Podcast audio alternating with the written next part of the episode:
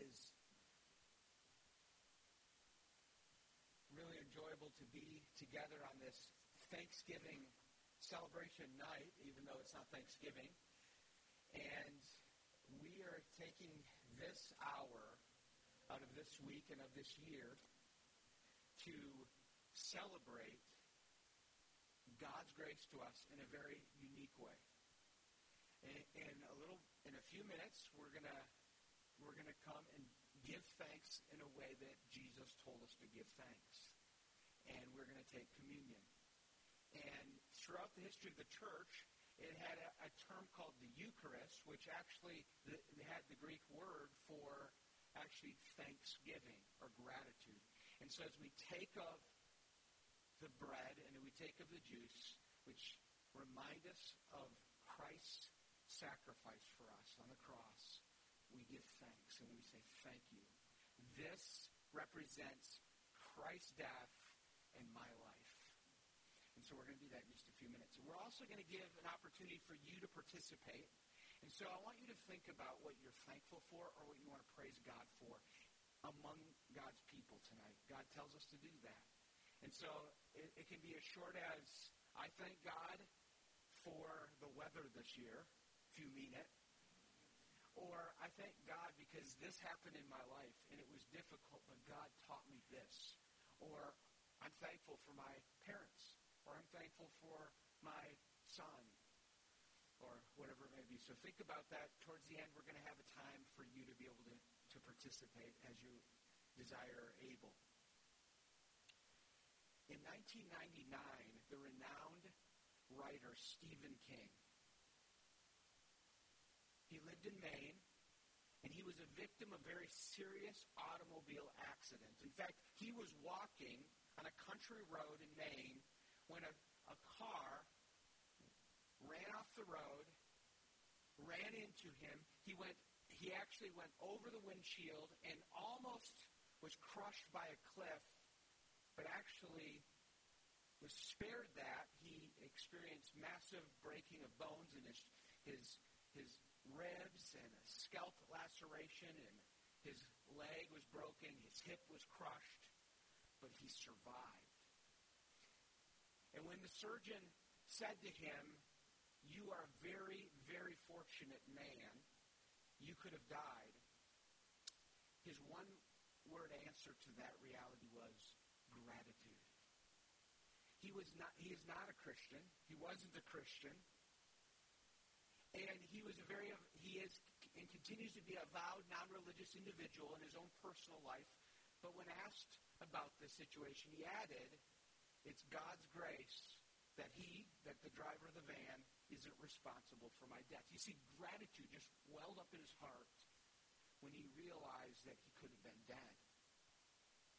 Gratitude is a very strange and joyful thing. It is a thing that comes at us, and when we receive a gift of grace, we receive a gift of mercy. Last Sunday, we looked at the gospel and the life of a woman who was a sinner and a prostitute and had come to Jesus, and Jesus received her. And by faith, she received absolute forgiveness of sins, and it so overwhelmed her that she demonstrated love. I want to, as we go into the Christmas season, and as we finish out, and we go through this service now, and even after as we just fellowship, I want to reflect on another story in the life of Jesus. In the life of Jesus, and you're familiar with it, one of my kids' main storybooks has this story in it, and so if you read stories to your kids, and you have a lot of the traditional storybooks for the kids, the stories of Jesus, you've read it. It's from Luke chapter 17, verses 11 through 19. You can turn there. You can turn there on your phone, or if you have your Bible, or I'm just going to read it to you. Luke chapter 17, verses 11 through 19. This is what the author Luke records. I'm going to read it and then pray and ask God to encourage us and make us really thankful and to receive his grace. On on the way to Jerusalem, he, that's Jesus, was passing along between Samaria and Galilee. And as he entered a village, he was met by 10 lepers who stood at a distance and lifted up their voices, saying, "Jesus, Master, have mercy on us."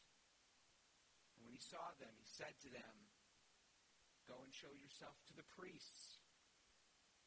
Now, as they went, they were cleansed. Imagine this. Jesus has come walking with his disciples. From a distance, they see 10 men, probably wrapped in bandages, maybe marked in some way that they are outcasts and not allowed to have personal, physical, or any close contact with anybody. And they start shouting out to him, "Jesus, Master, have mercy on us." And Jesus says to them, "Go show yourself to a priest." They turn and start doing it. And they were absolutely healed of their leprosy. Verse 15, "Then one of them, when he saw that he was healed, turned back, praising God with a loud voice, and he fell on his face at Jesus' feet, giving him thanks." Now he was a Samaritan. Then Jesus answered, "Were not 10 cleansed? Where are the 9? Was no one found to return and give praise to God except for this foreigner?" And he said to him, "Rise and go your way. Your faith has made you well." God, thank you for your word. Would you help us these few minutes to, in a greater way, treasure your mercy, to treasure your grace, and to receive it by faith once again. Help us to receive your grace by appreciating it and thanking you and praising God and thanking Jesus in humility. Father, we ask that you give that to us this morning, this evening, from our hearts. That from our hearts would not be a fake "thank you," but a heartfelt, joy-filled thankfulness. In Jesus' name, amen.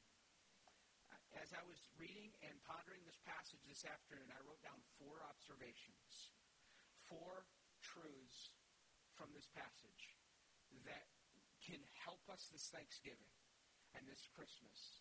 They're very simple, and if you grew up in church, or at least in this church or in a church that preaches God's Word, you've heard these truths before, and I want to remind them to you, or remind them, bring them to your memory. They're important, and so let's not be put to sleep by the familiarity of these. Number 1, we all need mercy, and Christ is merciful. That's what we see in this passage. We all need mercy, and Christ is merciful.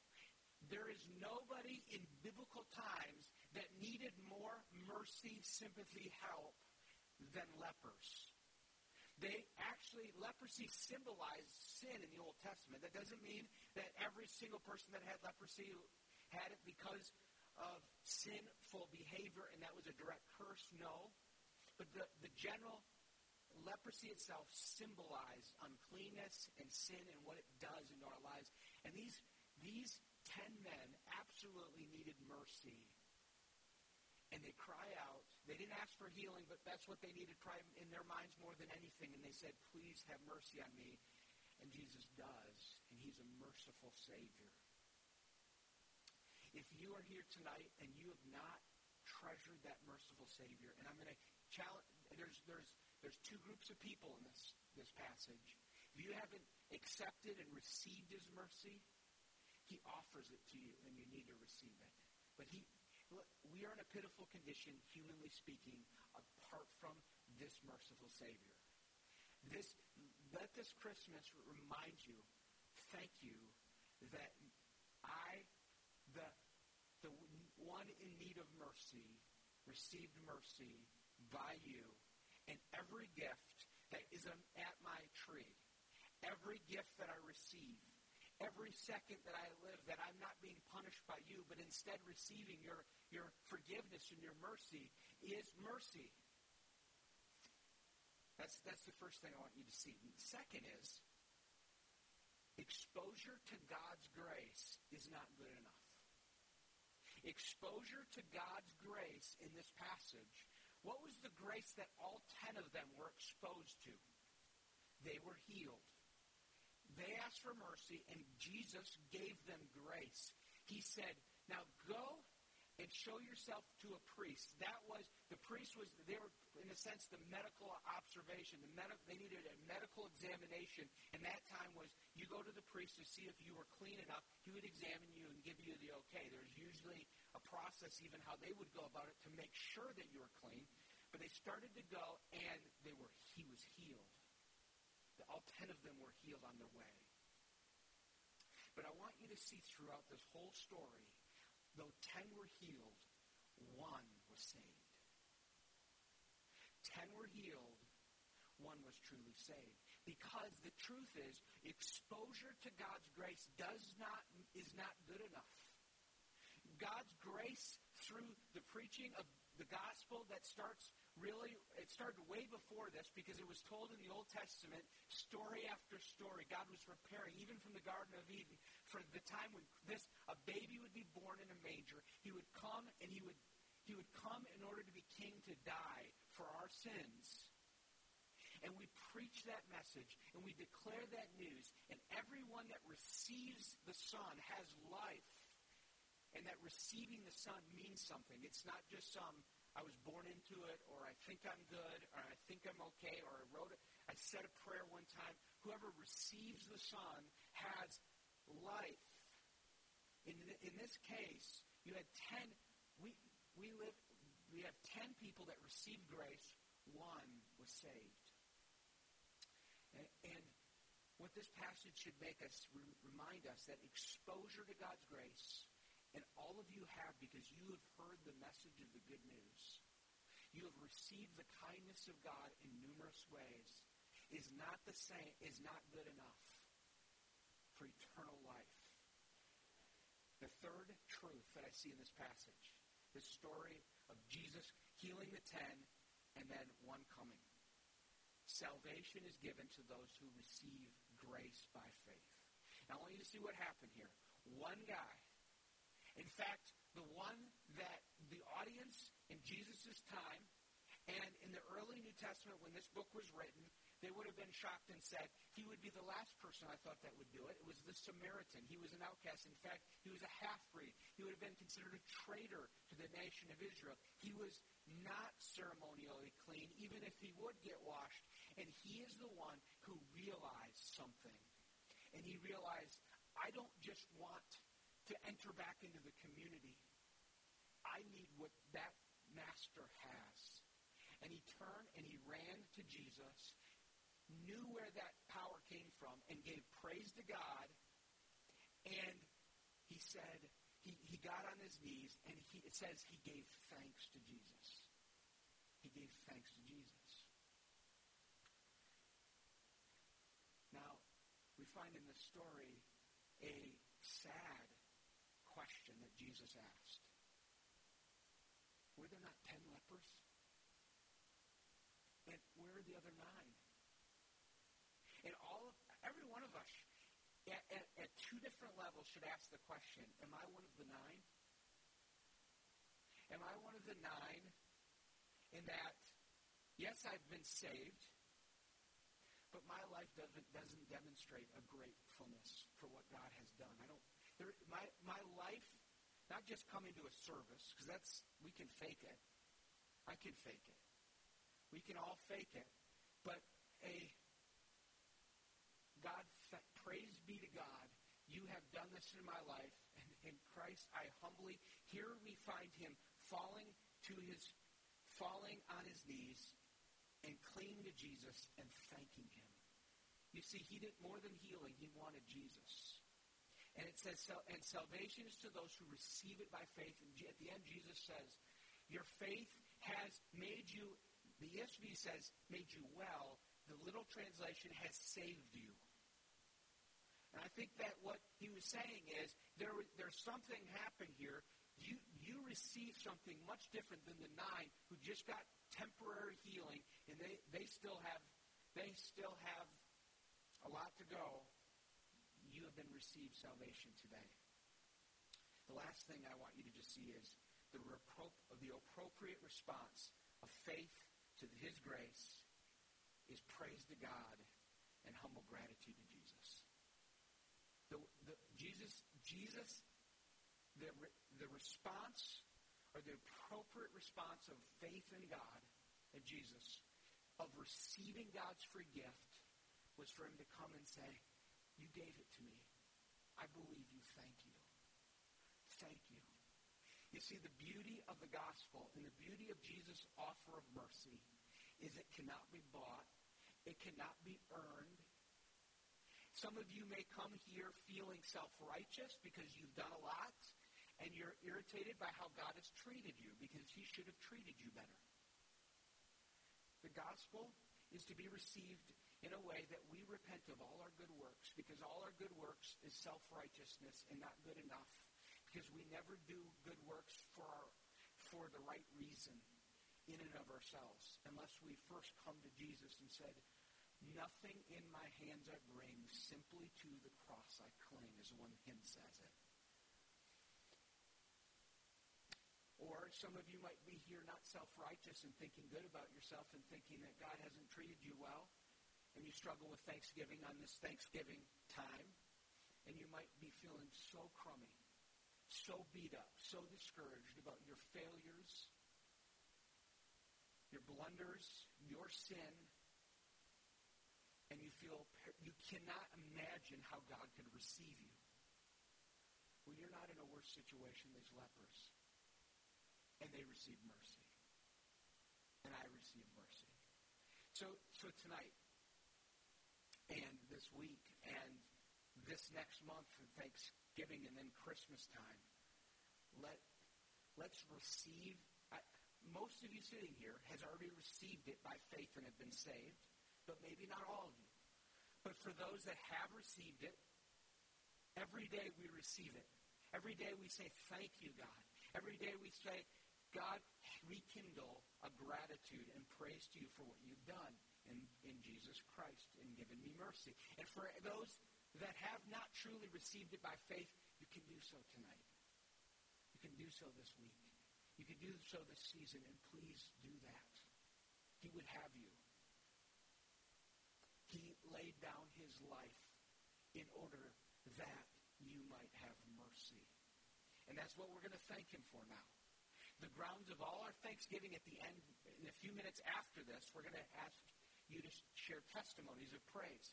But the real foundation for all of those thanks are that we have new life in Jesus. And so, at the end of Jesus' physical life, before He rose and came back to life, before His death, He gathered, and the night before He was betrayed, He gave thanks to God. He took a meal in the upper room, and He took bread and He broke it, and He gave it to all His disciples, and He said, "Take and eat it. This is my body. This represents my body that's going to be broken for you, that you might have life." And He took a cup of wine and He said, "Here, take and drink of this. This is the blood of the covenant. I make a promise, and I'm going to keep that promise, but it's going to be marked by blood like all covenants are, and it's going to be my blood. I am the Lamb of God who takes away the sins of the world. This represents that my blood that will bring you forgiveness." And He did that in a way, and He said, from now on, when you gather, church, and Paul passed this on to the churches in 1 Corinthians. When you do that, when you gather, you do this, and do it in remembrance of me, do it in thanksgiving to me, and do it, and in so doing, you proclaim Christ's death until He returns. And so we're going to do that. This is a meal that's not a funeral meal. So we don't have to be glum and putting on sackcloth and ashes as we come and remember His death. Yes, we should, and in this few minutes as we're going to come, I'm going to give you instructions here, we should look at ourselves and repent of our sins. We should confess our sins to God. We should look to see where we need to confess our sins to someone else that we've sinned against. But we need to do it knowing He forgives me. He does forgive me. And so do that. What we're going to do, most of you have been here, and most of you are regulars, but for those that haven't been here, you do not have to be a member to take place and take part in our communion, but you do need to be a believer. You need to have put your faith and trust in Jesus Christ, and have been baptized in Christ. And so what we do here is we invite you to come. In just a minute, the instruments are going to play. In fact, you can come and get ready. In just a minute, the instruments are going to play. The pastors are going to come up here, and we're just going to make two lines here for those that are going to take communion. You'll just come through, and you're going to take a piece of bread, and you'll take a cup of juice, and then you can go back to your seat. And while you do that, pray. Thank God. Do two things. Confess your sins to God, knowing that He forgives those who confess their sins to Him. He is faithful and just to forgive them, and thank Him. And remember what He's done for you. And ask Him to help you so appreciate and love what He's done for you in this gift. So I invite you to do that. We're gonna come. Why don't you stand? We'll stand, and we're gonna play through this song. You can come, and then at the end when you get back in your seats, we're gonna pray and I'll lead you in that. For God so loved the world that He gave His only Son. Whoever believes in Him will not perish but have everlasting life. The Father was with the disciples, and He gave thanks for this meal. He broke it, and He gave thanks. Pastor, would you pray and give thanks for the broken body of Jesus and the shed blood? Heavenly Father, we thank You for this memorial. We thank You for the shed blood. We thank You for the broken body, that we might have life and that we might have life eternal. Lord, I also thank You for the setting that You did this under. You gathered Yours around You. And in my mind, I often think of the Lord's Supper as fellowship, the saints gathered together. And I thank You for tonight, where we are gathered together to say thank You, Jesus. We pray in His name. Amen. You can eat your bread.